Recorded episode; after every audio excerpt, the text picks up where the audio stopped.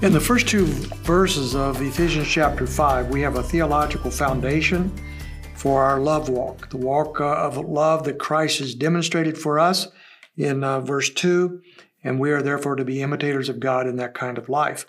And starting with verse 3, he now gets particular, very specific, as he begins to deal with the issues that practically should be worked out in our life as Christians who are imitators of God and who are walking in love. And he begins with the negative, speaking about sinful behaviors that we should be putting off, that should not be part of the life of those walking in love. So verse 3 says this, "But immorality or impurity or greed must not even be named among you, as is proper among saints."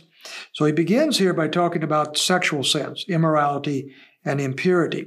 And he says these things should not even be named among Christians, nor should greed or covetousness, which down in verse 5 is explained as idolatry. So it's not just a general desire for things that we don't have.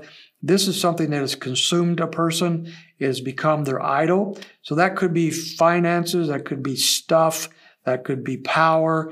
It could be any number of things that we have made our, basically our God. And this has become idolatry to us. These types of things, it says here, shouldn't be named among the believer. Unfortunately, this is not always the case. We see celebrated cases far too often of Christian leaders who have fallen into sexual sins and tarnished their ministries, their lives, and their families, and so forth. We see power grabs on occasion that just simply do not represent the love of Christ. So the reason why the Lord gives us these types of teachings in the Bible is because he knows we are capable of doing these things, even as Christians, even as those who love Christ and want to walk with him.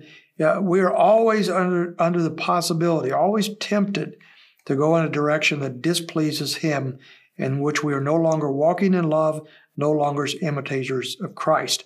So we must always be aware of that. He moves on to verse 4 and adds a level of speech to these negatives. He says, "And there must be no filthiness or silly talk or coarse jesting, which is not fitting, but rather giving thanks of God," giving thanks, I mean. So his point here is this, it also leads to what we say.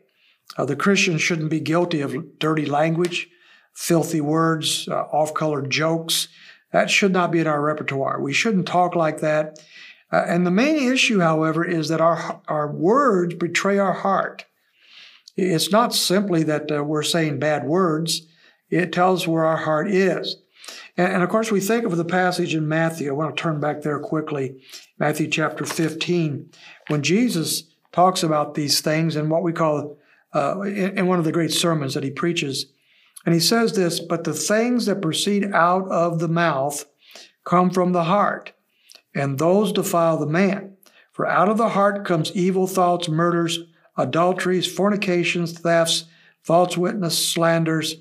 These are the things which defile the man. But to eat without unwashed hands does not defile the man." These religious leaders in Israel had really gotten sidetracked in all their legalism and judgmentalism, had come up with all sorts of rules and regulations and procedures and traditions that they thought were awful and sinful. Jesus really cuts the rug out from under them, pulls the rug out from under them, and says, no, these aren't the things that demonstrate a sinfulness. It's how we speak and how we think and how we treat one another. And the reason why that's true is not because of the outward behavior, but because they reflect what's going on inside of us, in our true hearts. And so it's out of the heart come these thoughts. So when we go back to our passage in Ephesians, we plug that back in and we see the problem with our speech, our evil speech, is that it comes from an evil heart. And that means we need to do heart surgery. We need to deal with that very carefully. He balances this out, though, as he often does. He has a negative, then he has a positive, and he said, but rather giving of thanks. So the heart of gratitude, the heart of thanksgiving, is always an indication of a heart that is walking with God as it should. And so if we're replacing this evil speech, these slanderous behaviors and speech with things such as thanksgiving and gratitude, we know that in our hearts is some work of God that is taking place in us. When we get ungrateful, and that ungratefulness shows up in how we speak and how we treat other people.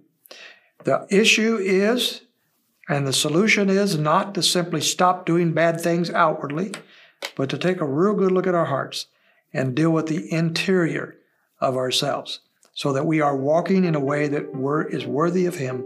We're walking in love and imitating God. We'll talk to you a little bit more later on chapter 5, verse 6 tomorrow.